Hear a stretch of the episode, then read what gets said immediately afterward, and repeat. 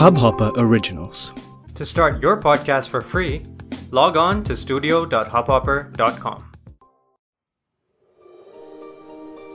कहानी सुनोगे चलिए शुरू करते हैं आज की कहानी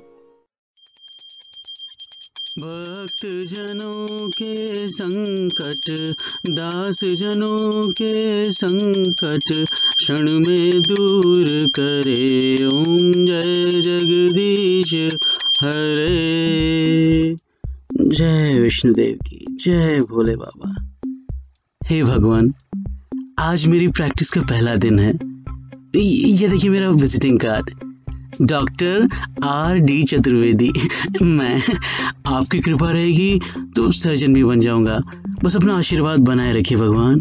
जय हो जय हो। आँखें बंद करके मैंने एक बड़ी सी प्रार्थना कर डाली। एक गहरी सांस ली और अपने स्टेथोस्कोप को गले में डाला। ठीक शिव जी की तरह। घड़ी देखी तो पक्का साढ़े आठ हो रहे थे। अभी घर से निकलने ही वाला था कि एक जानी पहचानी सी कुछ फ़िल्मों वाली आवाज़ आई। नारायण नारायण। देखा तो न जाने कहाँ से साक्षात नारद मुनि मेरे सामने थे। पहले तो लगा कोई बहरूपिया होगा, मगर उनके आसपास छिटकी हुई आभा एक अजीब सी अनुभूति दे रही थी। मेरे हाथ बरबस जुड़ से गए। नारद मुनि ने कहा, नारायण नारायण, क्या हुआ वत्स? थोड़े अचंभित हो? मैंने हाँ में सर हिलाया। अरे, ये तो मेरा डेली का रूटीन है। Not a big deal. अच्छा ये बताओ, पेट दर्द का इलाज कर लेते हो क्या? मेरा सर फिर से हाँ में हिला। हाँ तब भी जुड़े हुए थे। नारद मुनि ने मेरे सामने पड़ी कुर्सी पर बैठते हुए कहा, अरे, बैठो चतुर्वेदी जी, चलिए डॉक्टर साहब ही कहता हूँ। मैं भी बैठ गया, मगर नारद जी के डॉक्टर साहब कहने पे मुझे मेरी प्रतिज्ञा याद हो आई, और मैं अपने डॉक्टर वाले अंदाज में वापस आ गया। अपना पेन और पैड निकालते हुए पूछा, कही मुनिदेव, पेट दर्द कब से है आपको? यही कोई दो तीन महीनों से नारायण नारायण। नारद जी ने कहा, सुबह खाया क्या था आपने, मुनिदेव? मैंने पूछा, कुछ नहीं, बस दो तीन एप्पल्स और सम ग्रेप्स नारायण नारायण। नारद जी ने कहा, और? मैंने पूछा, फिर वो पृथ्वी पे आने के पहले इंद्र जी के यहाँ थोड़ी पार्टी शाटी थी थोड़ा कंदमूल और खा लिया था। नारायण नारायण। पिज्जा विज्जा से दूर रहता हूँ, मगर आज एक छोटू सा पीस खा लिया था। नारायण नारायण। मैंने स्टेथोस्कोप लगा के उन्हें जांचा? सब तो ठीक ही है, मुनिदेव। कुछ बदहजमी हो गई होगी। वैसे एक बात सच्ची सच्ची बताना आप। कोई बात है जो छुपा रहे हो आप कई दिनों से? मुनिदेव थोड़े घबरा से गए। ना ना ऐसी ऐसी तो कोई ऐसी तो कोई बात नहीं है। बात बात बात क्या होगी? बा, बात क्यों छुपाऊँगा मैं? मुनिदेव कुछ तो है। बचपन से जानता हूँ आपको। बताइए ना अब डॉक्टर से क्या छुपाना? मैंने मान मनोवल की। मुनिदेव ने ठंडी सांस ली और कहा देखो डॉक्टर साहब किसी को बोलना मत। उन्होंने अपने आजू बाजू देखा मुझे इशारे से अपने पास आने को कहा। मेरे कान में फुसफुसाते हुए बोले, वो क्या है ना? ये सूर्यदेव है ना? उनकी थोड़ी अनबन चल रही है चंद्रदेव से। मैंने भी फुसफुसाते हुए पूछा, क्यों?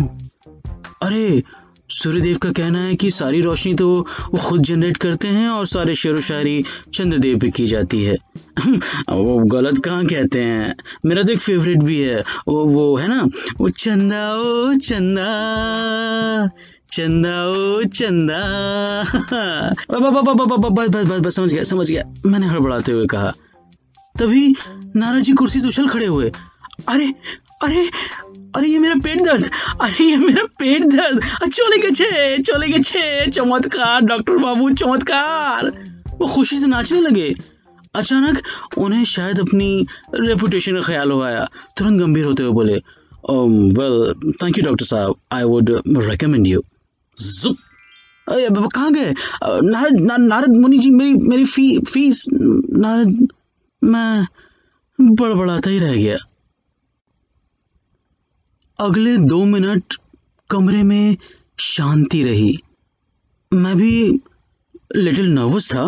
अपनी कुर्सी से उठा दो घूंट पानी के भरे ही थे कि जुप तू ही है वो डॉक्टर! मेरे मुँह से पानी छलक के बाहर आ गया। एक विशाल जटाधारी लाल सुर्ख आँखें लिए मुझे घूर रहा था। उसने दोबारा कड़के पूछा, तू ही है वो डॉक्टर? एक बार तो आया कि कह दू नहीं नहीं, मैं काहे का डॉक्टर? मैं तो कंपाउंडर हूँ। तभी फिर मुझे अपनी डॉक्टरी की प्रतिज्ञा याद हो आई।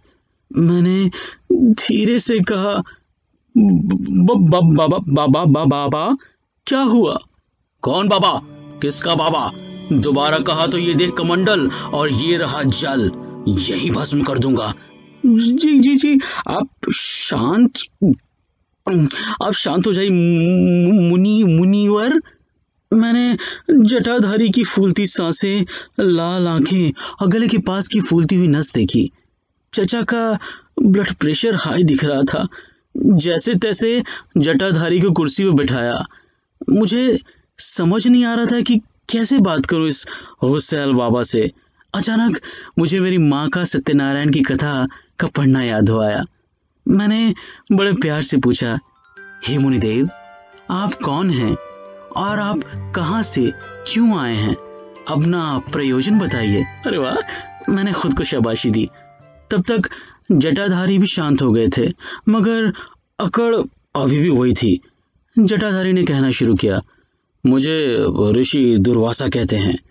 अभी अभी नारद मिले थे।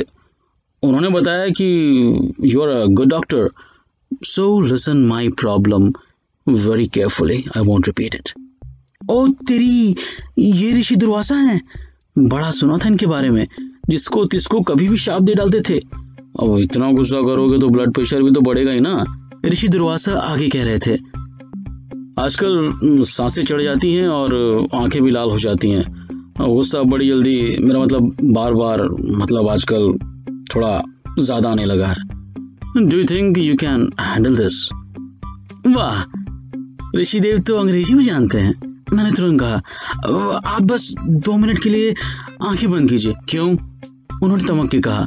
मैंने घबराते हुए कहा, बस बस दो मिनट, आँखें बंद रखिएगा और गहरी गहरी ठंडी साँसें लीजिएगा।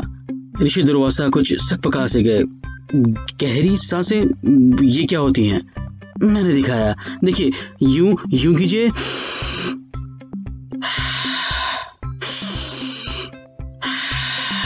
अच्छा ये ओके लेट मी ट्राई क्या कि उन्होंने आँखें बंद की। अभी दो सेकंड ही हुए थे कि उन्होंने घबरा के अपनी आँखें खोल दी। अरे यार, बड़ा अजीब सा लग रहा है। मैंने फिर से शांत स्वर में कहा try again please Rishi Durvasa ने फिर से गहरी सांस ली और आँखें बंद करके बैठ गए।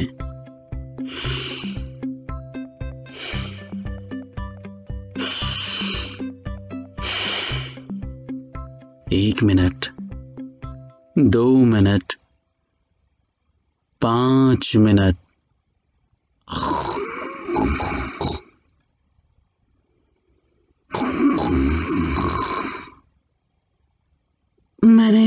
धीरे से उन्हें आराम कुर्सी पर टिका दिया। तभी मेरे फ़ोन की घंटी बजी। मैंने लगभग झपट के फ़ोन उठाया। डर था कि कहीं घंटी की आवाज़ से ऋषि जाग न जाए। ये नारद मुनि भी ना कहाँ फंसा दिया उन्होंने मुझे। खैर, मैंने फ़ोन उठाया। वहाँ से आवाज़ आई। मैंने कहा, हेलो? फिर से आवाज़ आई। मैं खींच के फ़ोन रखने ही वाला था कि किसी ने धीरे से कहा, अरे, मैं तो भूल गया था। तुम मेरी तरह उल्लू थोड़े ना हो जो मेरी भाषा समझ जाओगे। मुझे बड़ा गुस्सा आया। मैंने गुस्सा से कहा, तुम कौन? उसने कहा, उल्लू। मैंने कहा तो मैं क्या करूँ अगर तू उल्लू है तो? उधर से आवाज़ आई, अरे, मैं देवी लक्ष्मी वाला उल्लू हूँ। अभी थोड़ी देर पहले सर पटक रहे थे ना तुम उनके सामने? आज का दिन पता नहीं कैसा है। इंसान तो छोड़ो, आज न जाने किसके किसके दर्शन हो गए खैर, मैंने फ़ोन अपने कानों से लगाते हुए पूछा, बोलो, क्या करूँ? उल्लू ने कहना शुरू किया, बोलो नहीं, बोलिए। मैंने भी सोचा, अब कौन पंगा ले उल्लुओं से, वो भी लक्ष्मी माँ के उल्लू से? मैंने तुरंत बड़े प्यार से कहा, बोलिए उल्लू जी, क्या हुआ? अरे, अभी अभी नारद मुनि माता को कह रहे थे तुम्हारे बारे में। माँ ने ध्यान ही दिया ना, क्योंकि तुम उतने इम्पोर्टेंट नहीं हो। मगर मुझे लगा तुम मेरे काम आ सकते हो। मैंने फिर से लगभग गुस्साते हुए पूछा, कैसे? उल्लू ने बात आगे जारी रखी, देखो भाई, ऐसा है कि मैं तो हो चुका हूँ परेशान अपनी दूरदर्शिता से। दूर का सब बढ़िया है, मगर नज़दीक का मामला गड़बड़ है। कई बार रुपए और चेक उठाते उठाते मुझे अपने बगल में पड़े नोट को देखने के लिए पूरे सर को घुमाना पड़ता है। यू नो सो डिफ़िकल्ट थोड़ा अजीब सा लगता है। कुछ करो यार।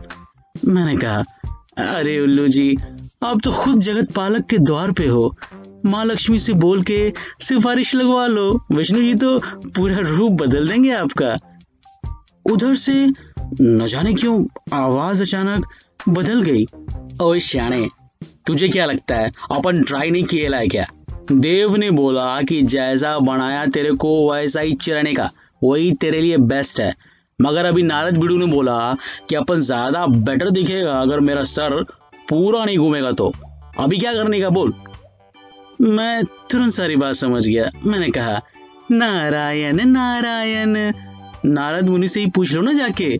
जिन्होंने तुम्हें ये आग लगाई है। बाय, उल्लू जी। मैंने फ़ोन रखते हुए कहा, उल्लू कहीं का। मैं सोच रहा था, भगवान ने जैसा बनाया है, उसमें क्या खराबी है? उसे क्यों चेंज करना है भाई? ये तो वही बात हो गई। क्रीम लगा लो, गोरे बन जाओ। बिना कसरत के बॉडी बिल्डर बन जाओ। उल्लू कहीं के। अचानक मेरे कमरे में पूरी चांदनी बिखर गई। जी हाँ पूरा चाँद पूरा चाँद मेरे घर आया था। मेरे होंठ बेसाख्ता ये शेर बोल उठे। कभी चाँद घर मिले जो मुझसे तो हिसाब मांग लूँगा उन तनहा रातों का। मगर चाँद की हालत ऐसी थी कि मुझे तुरंत उसे सहारा दे के सोफे पे बिठाना पड़ा। पूछा तो चाँद ने बड़ी मासूमियत से कहा, कुछ नहीं मियाँ, बस सूरज भाई खफा से हो गए हैं। मैंने भी देखा, चाँद के चेहरे के दाग नज़दीक से थोड़े ज़्यादा साफ़ नज़र आ रहे थे। मैंने तुरंत उन्हें बरनौल लगाया और पूछा, ये जलन के दाग कैसे हैं मियाँ? चाँद ने बड़ी शराफत से कहा, वो सूरज मियाँ भड़क गए आज और कहने लगे कि वो अपने सीने पे धधकती ज्वाला लेके पूरी दुनिया को रोशन करते हैं और नाम और शोहरत मेरी होती है। मैं उनके उधार की रोशनी से रोशन होता हूँ। अब बोलो मियाँ, मेरी क्या गलती है? खैर, अभी नारद जी मिले थे, उन्होंने ही मुझे तुम्हारा पता बताया। अच्छा वो तुमने मुझे दवाई लगा दी, क्या मैं ये ट्यूब अपने पास रख लूँ? मैं बस बुद्ध बना चाँद और उसकी चांदनी को देखता रह गया, और चाँद ये जा और वो जा। उफ, मनमोहक। न जाने कितनी देर मैं चाँद को देखता रह गया।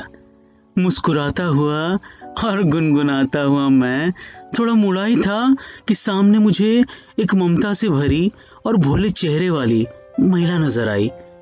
उनके आसपास नदी किसी शांत लहरों का एहसास सा हो रहा था।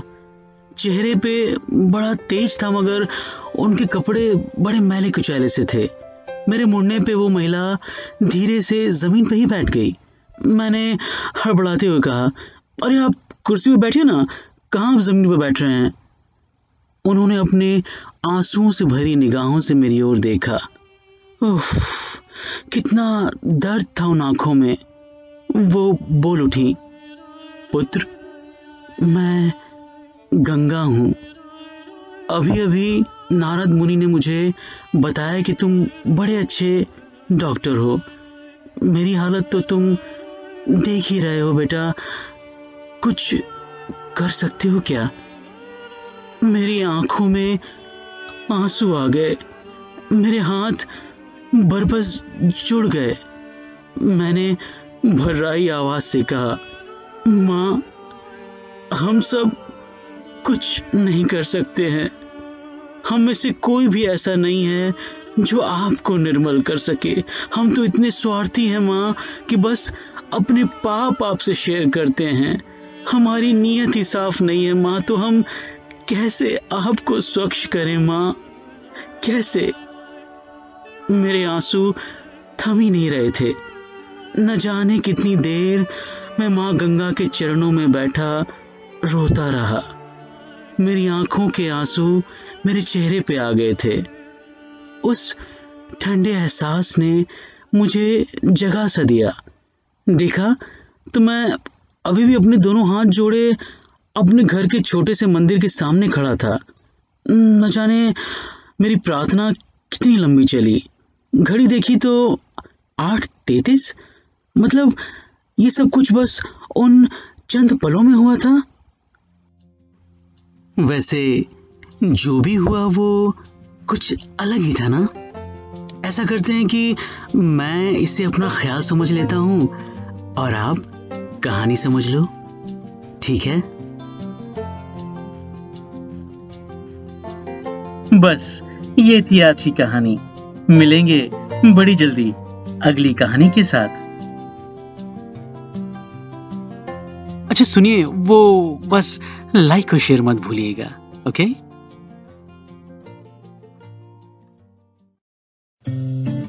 इस हब हॉपर ओरिजिनल को सुनने के लिए आपका शुक्रिया।